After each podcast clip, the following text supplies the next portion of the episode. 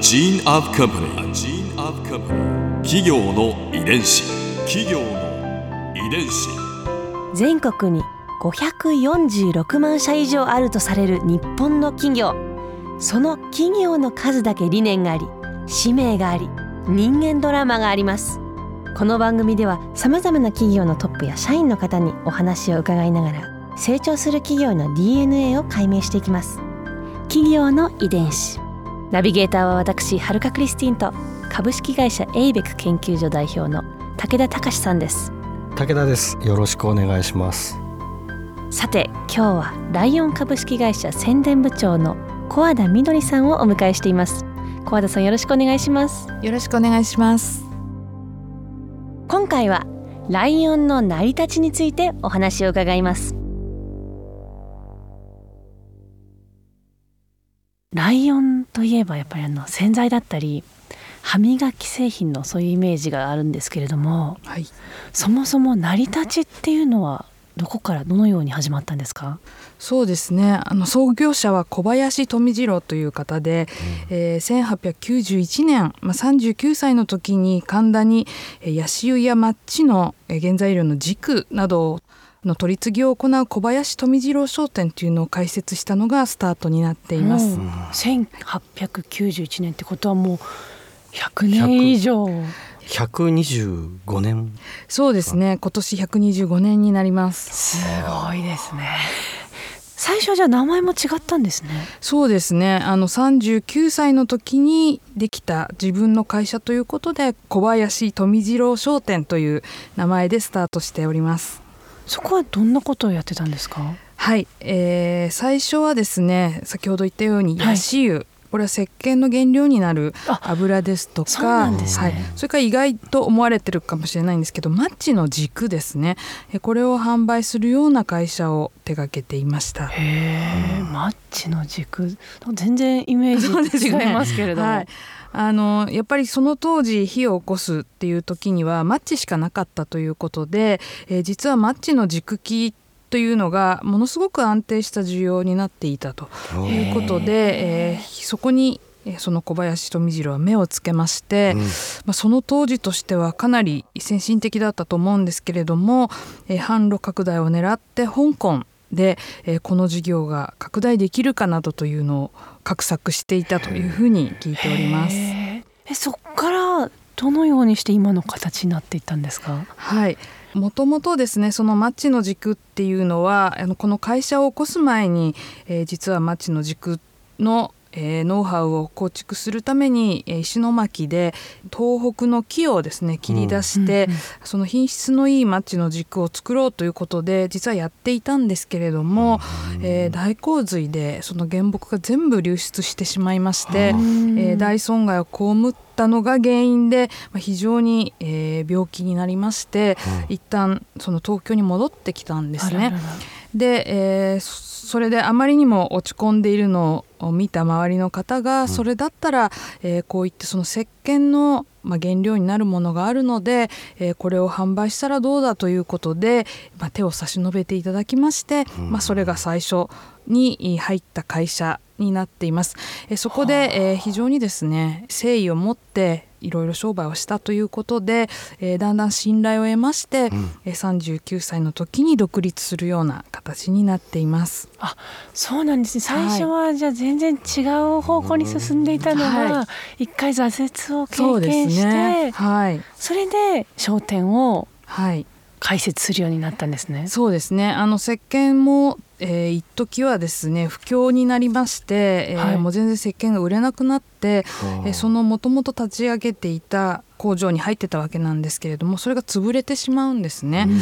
えー、なんですけれどもじゃあ自分でもう一から石鹸を作ってそれを売って歩こうということで、えーまあ、会社は潰れたんですけれども、まあ、それをきっかけに自分がもっといいもので当時はそのヤシ油っていう石鹸の原料なんですけれども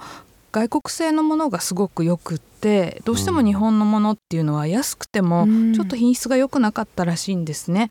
で、えー、まあ、悪いところはそれを外国産だと言って売りつけてたんですけれども、えー、やっぱりそこは、えー、その富次郎は安いけれども品質があまり良くないよということをえーそれを正直に言ったことで、えー非常にこう信頼を得た。そこからやっぱりこう商売はもう真面目にえーやっていかなきゃいけないっていうことをまあ学んだようですね。面白い。正直に言ったことによって売れたんですね、そうですね。やっぱりその正直に勝る省略はないということを経営の基本としていたというように聞いております。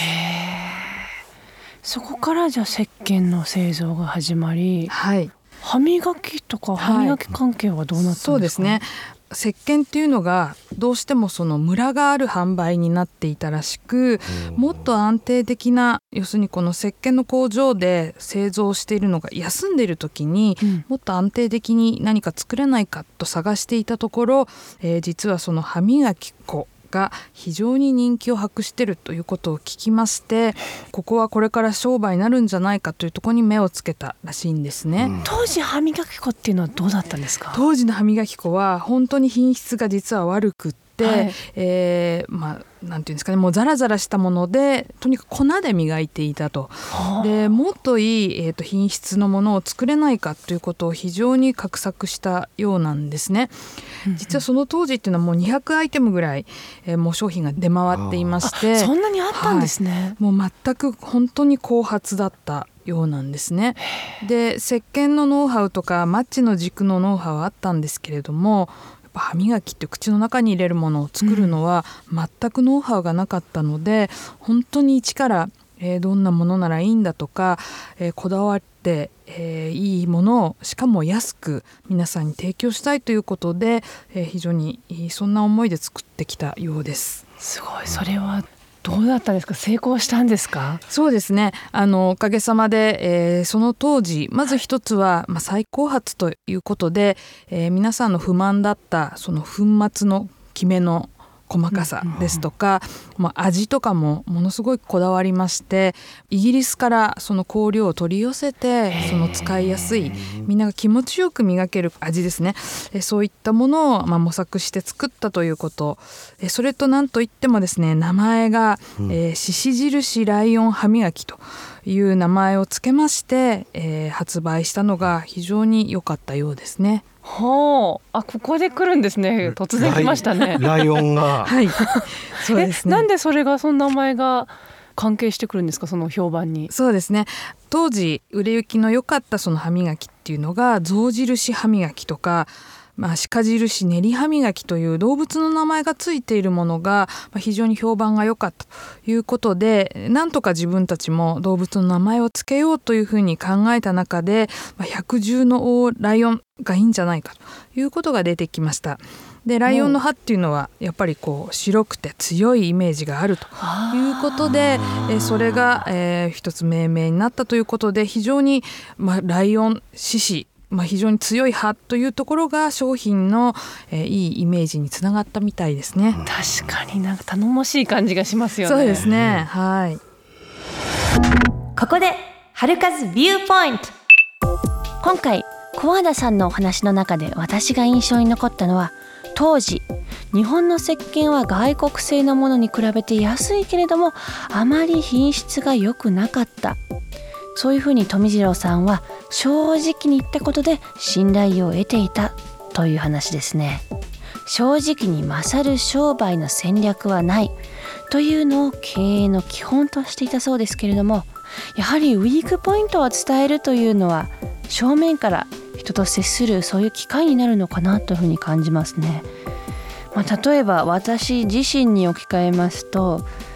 過去に部屋が汚かったとか下半身太りだったとか、まあ、それ自体がいいか悪いかはさておきそういうことを公開したことによってでも街中でも実は私もこういう悩みがあったんですよというふうに話しかけてくれる機会があるのでやはり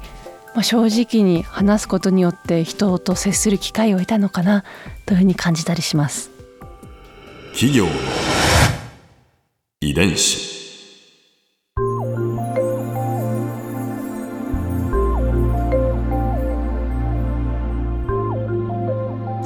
この番組はポッドキャストでも聞くことができます。番組ウェブサイトにアクセスしてみてください。アドレスは www.jfn.co.jp スラッシュ ki です。それではまた来週お耳にかかりましょう。企業の遺伝子ナビゲーターは私はるかクリスティンと株式会社エイベック研究所代表の武田隆でした。